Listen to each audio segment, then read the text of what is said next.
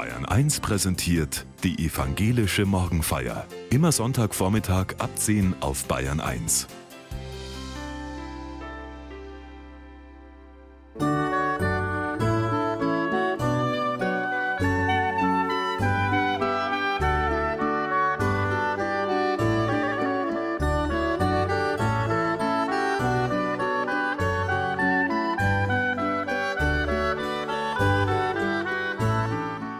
Sonntag heute heißt Laetare, das heißt freudig. Und manchmal heißt er auch Rosensonntag. Von Rosen und ihren Rottönen und was sie mit Gott zu tun haben, erzählt Pfarrer Florian Isen aus München in der evangelischen Morgenfeier.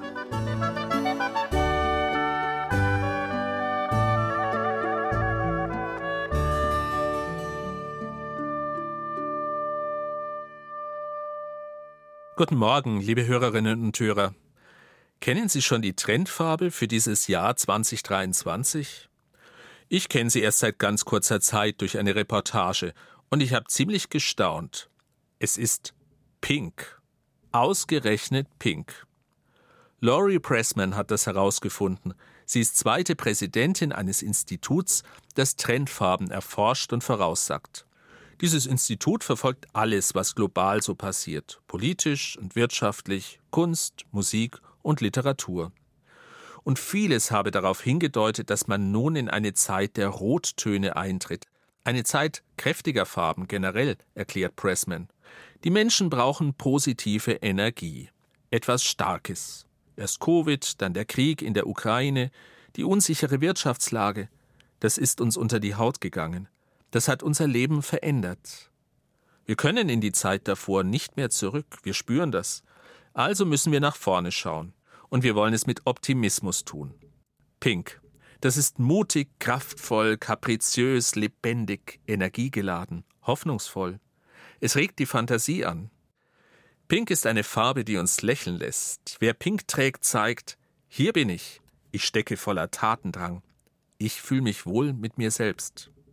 Liebe Hörerinnen, liebe Hörer, ich zweifle ein bisschen, dass das so automatisch geht. Pink tragen und sich wohlfühlen.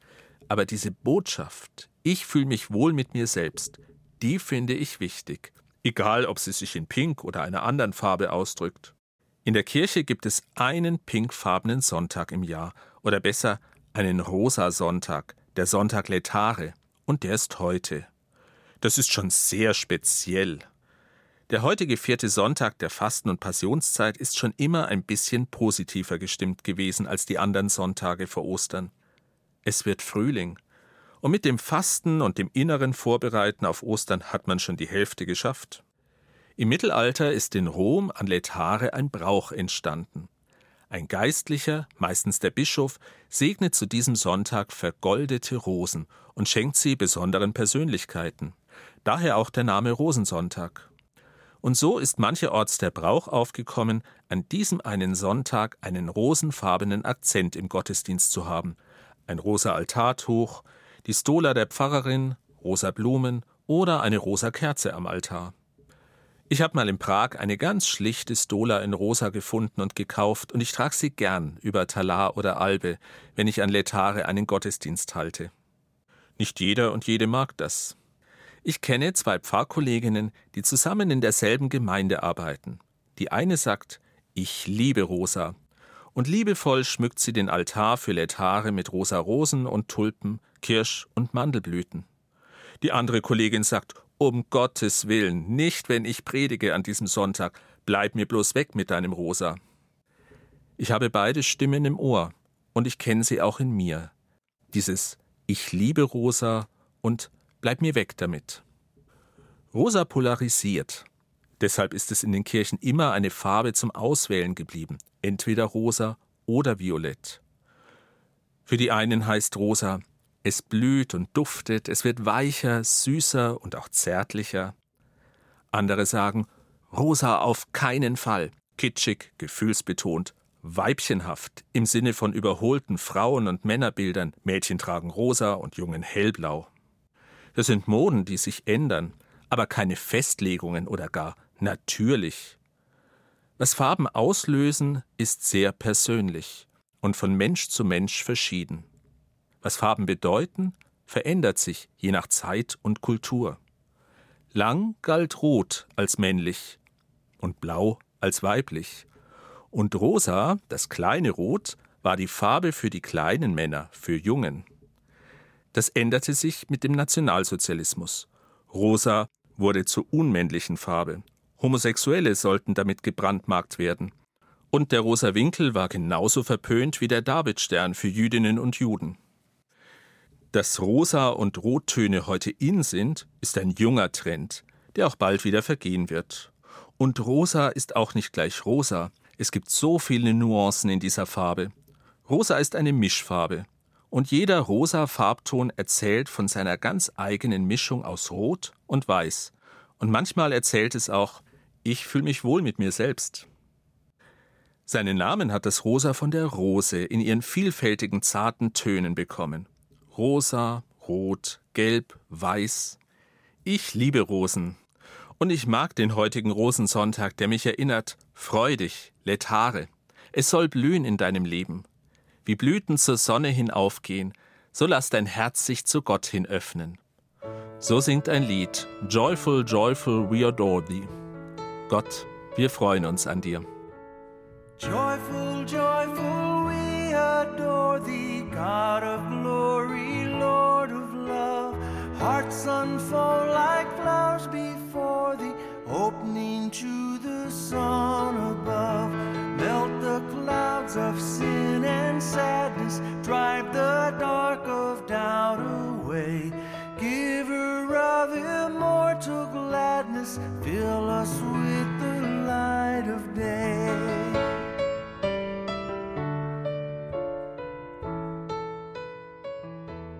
Ingrid Riedel ist eine Theologin und Psychologin, die sich mit Farben beschäftigt.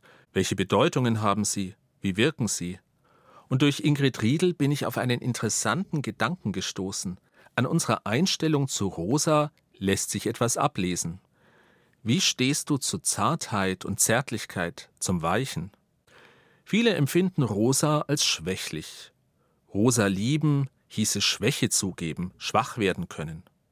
Kannst du zulassen, dass du verletzlich bist, auch schwach? Und wie gehst du mit den Verletzungen in deinem Leben um, mit Enttäuschungen in deiner Vergangenheit, mit Wunden und Narben an der Seele? In der biblischen Lesung für heute geht es um eine ziemlich lebenserfahrene Frau mit Wunden und Narben. Um eine Frau mit einer ziemlich bewegten und heftigen Geschichte. Sie heißt Frau Zion. Frau Zion ist eine Gleichnisfigur, ein Spiegel für das Leben der Jüdinnen und Juden über die Jahrhunderte auch für ihre Beziehung zu Gott. In ihrem Leben verdichtet sich all das, was Jerusalem, die Stadt Gottes, und Israel, die Menschen Gottes, mitgemacht haben. Und auch für uns selbst kann Frau Zion ein Spiegel sein. Juble, du Unfruchtbare, die du nicht geboren hast. Freue dich und jauchze, die du nicht schwanger warst. Denn die Einsame hat mehr Kinder als die den Mann hat, spricht der Herr. So beginnt die Lesung für heute aus Jesaja 54. Juble, freu dich, Frau Zion. Letare höre ich. Eigentlich schön. Aber dann, juble, du Unfruchtbare.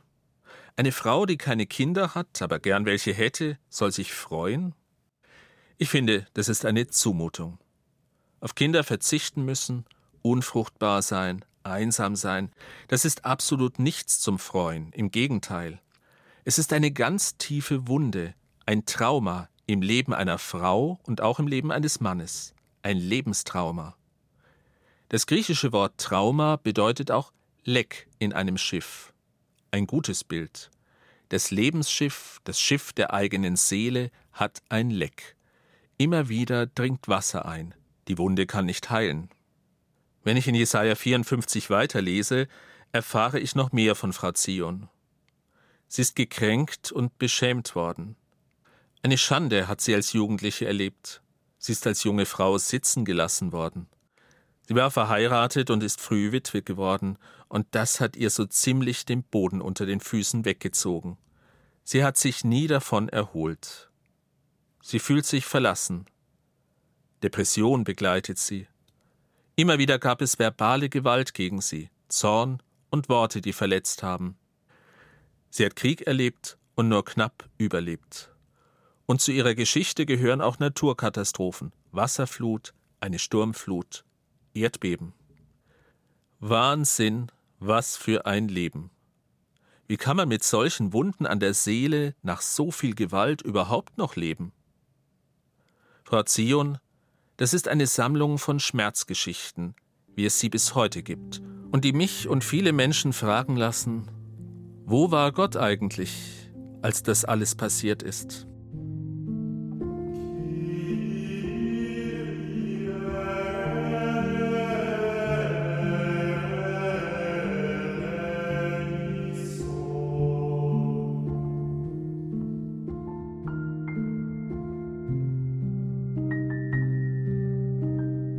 Was sagt Gott nun zu Frau Zion mit ihren Wunden und Schmerzgeschichten? Eine kleine Weile habe ich dich verlassen, aber mit tiefer Liebe will ich dich sammeln. Im Augenblick des Zorns habe ich mein Gesicht eine Weile vor dir verborgen, doch mit unaufhörlicher Treue liebe ich dich, spricht Gott, deine Befreiung. Wie bei der Noachflut ist das für mich, als ich geschworen habe, nie mehr sollen die Wasser Noachs die Erde überfluten. So habe ich geschworen, nie mehr über dich in Zorn zu geraten und dich zu bedrohen. Denn Berge mögen wohl weichen und Hügel wanken, aber meine Treue wird nicht von dir weichen und mein Friedensbund nicht wanken, spricht Gott voll tiefer Liebe. Das hört sich schön und tröstlich an. Aber ich kann mich nicht einfach darüber freuen. Ich bleibe hängen an, Gott hat dich verlassen. Gott ist in Zorn geraten über dich. Alles nur kurz und dann kommt die ewige Liebe, aber hallo, warum das? Wozu verlässt Gott Menschen? Wozu entzieht er sich? Wozu ist Gott zornig? Dass das alles nur kurz war, beruhigt und tröstet mich überhaupt nicht. Verlassen werden, sich verlassen fühlen, das kann kurz sein und sich mega lange auswirken. In der Türkei und in Syrien hat die Erde gebebt, immer wieder, für kurze Zeit. Doch niemanden tröstet es, niemanden nutzt es, dass die Beben nur kurz waren. Wozu das Leid? Auf diese Frage bekomme ich in diesem Jesaja-Kapitel keine Antwort. Was mir aber auffällt, Gott übernimmt Verantwortung für die Wunden. Ein bisschen zumindest. Mich erinnert das an Gespräche zwischen erwachsenen Kindern und ihren älter gewordenen Eltern. Wenn Erwachsene ihren Eltern sagen, was sie verletzt und beschädigt hat, und wenn dann Sätze fallen wie Ich war überfordert damals als junge Mutter, darum konnte ich manchmal einfach nur noch schlagen. Ich war hilflos damals als junger Vater, unsere Ehe war nicht gut. Heute würde ich weniger streng sein. Du warst anders als andere Kinder, das hat mir damals Angst gemacht, und deshalb war ich so streng. Bei Jesaja höre ich, Gott übernimmt Verantwortung dafür, dass seine geliebten Menschen verwundet werden, dass ich diese und auch jene Wunde habe, die ich gerne nicht hätte, weil sie immer wieder verdammt wehtut. Gott übernimmt Verantwortung. Es tut gut, Sätze zu hören wie Ja, ich habe dich eine kleine Weile verlassen. Da steckt ja drin, ich sehe, da habe ich was getan, was zugelassen, was nicht gut war, was dich verletzt hat. Solche Sätze sind Gold wert. Sie beschönigen nichts. Sie sind fast wie eine Bitte um Vergebung, aber nicht vorschnell. Zuerst lassen sie den Schmerz zu. Worte, die wie Rosen blühen. Und das, liebe Hörerinnen und Hörer, fasziniert mich an diesem Text, Gott übernimmt Verantwortung für Schmerzen und Traumata, auch in deinem und meinem Leben. Was in diesem Text geschieht, ist göttliche Traumatherapie. Es ist nicht die sprichwörtliche rosarote Brille nach dem Motto ist ja alles nicht so schlimm gewesen, damals waren eben auch andere Zeiten. Auf so ein falsches Rosarot bin ich allergisch. Nein, es ist eher so, dass das aggressive Rot, die Passion, das Blut aus den Wunden von Seele und Leib, dass das gesehen wird. Du bist verletzt worden. Und das hat mit Gott zu tun.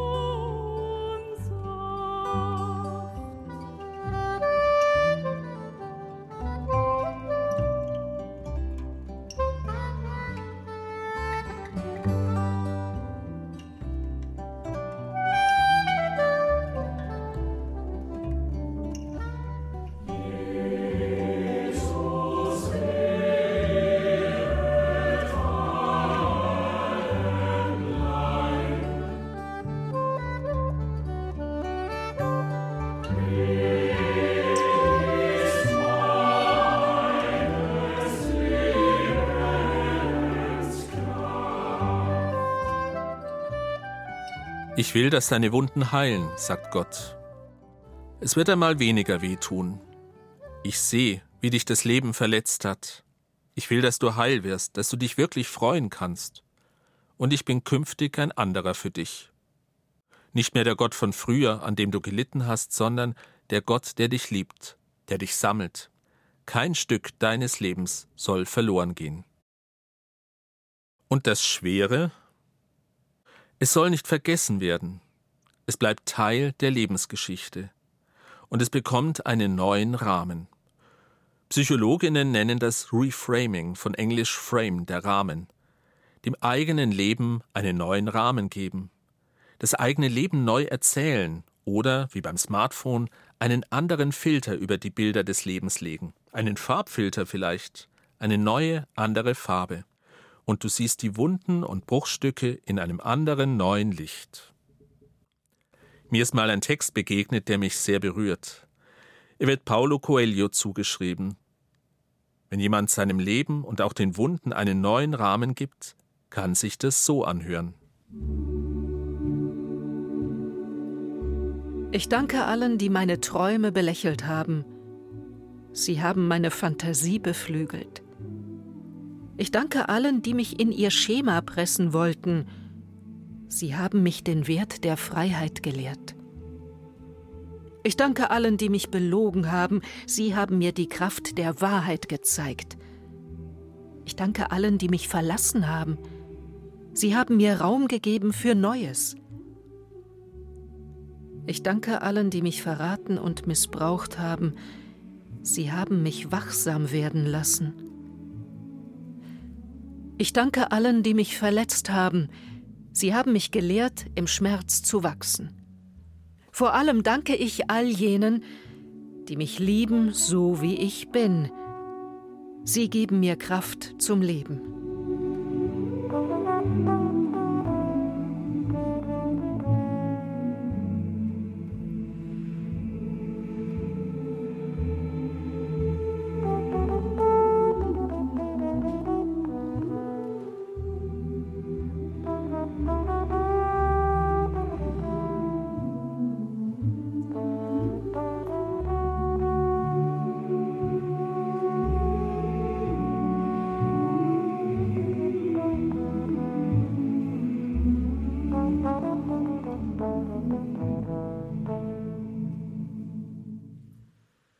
Heilende Worte können wie Rosen sein. Die Worte aus dem Jesaja-Buch sind für mich wie ein göttlicher Rosenstrauß an das eigene Leben. Als ob Gott durch die Blume, durch die Rose sagt: Wir haben eine ziemlich bewegte Geschichte miteinander, wir beide. Du hast dabei viel mitgemacht. Du hast viel geschafft. Du hast es mit mir, deinem Gott, nicht leicht gehabt. Oft hat dich dein Leben enttäuscht. Weißt du, wie sehr ich dich liebe wie sehr ich dich schon immer geliebt habe?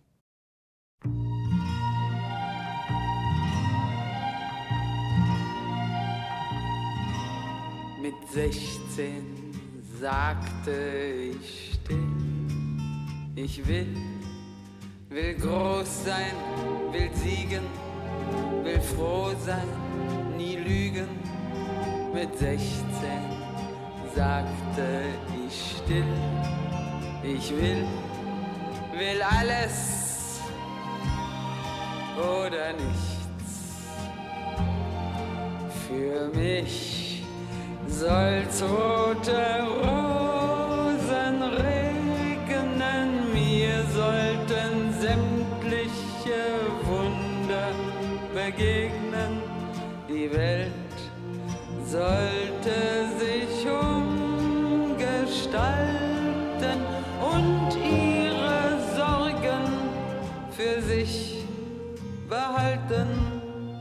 Für mich soll's rote Rosen regnen.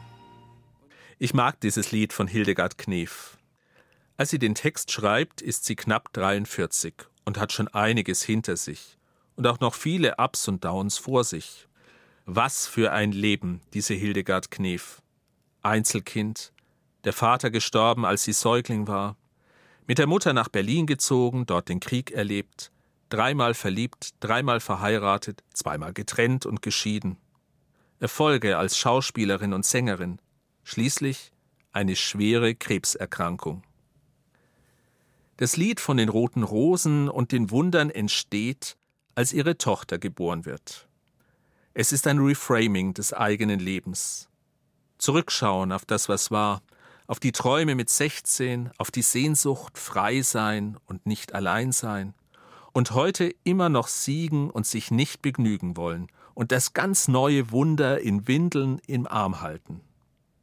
Was mir an diesem Lied so gefällt, ist dieser Wille, diese Liebe zum Leben, trotz und gerade mit den Narben, Schmerzen und Traumata. Rote Rosen symbolisieren für mich diese Liebe, Leidenschaft und Lust zum Leben, aber auch den Schmerz. Rosa ist etwas milder, weicher als das Rot, und je heller das Rosa ist, umso mehr ist das Rot mit Weiß gemischt. Eine Wunde tut nicht mehr so weh, da heilt etwas. Die Liebe zu Rosen, die hat Hildegard Knef mit Martin Luther gemeinsam. Mit einer Rose hat Luther seine Schriften unterzeichnet und sich überlegt, welche Farbe soll meine Rose haben? Weiß, rot oder rosa? Martin Luther hat sich für Weiß entschieden. Weiß für Freude, Trost und Friede. Aber in der Mitte der Lutherrose ist ein Herz in dunkelrot und ein Kreuz in schwarz. Zum Glauben, zum Leben mit Gott gehören die Liebe und der Schmerz.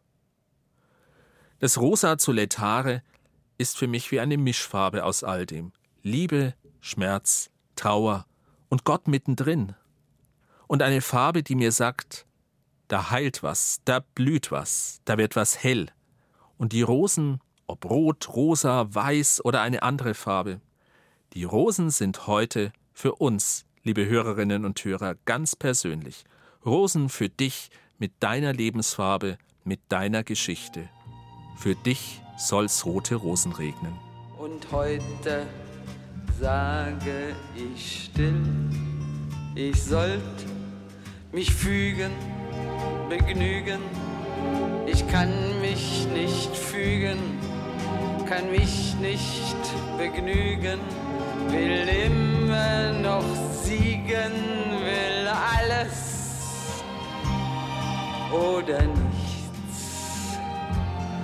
Für mich soll tote Rosen regnen, mir sollten sämtliche Wunder begegnen, mich fern vom Alten neu von dem, was erwartet, das meiste halten.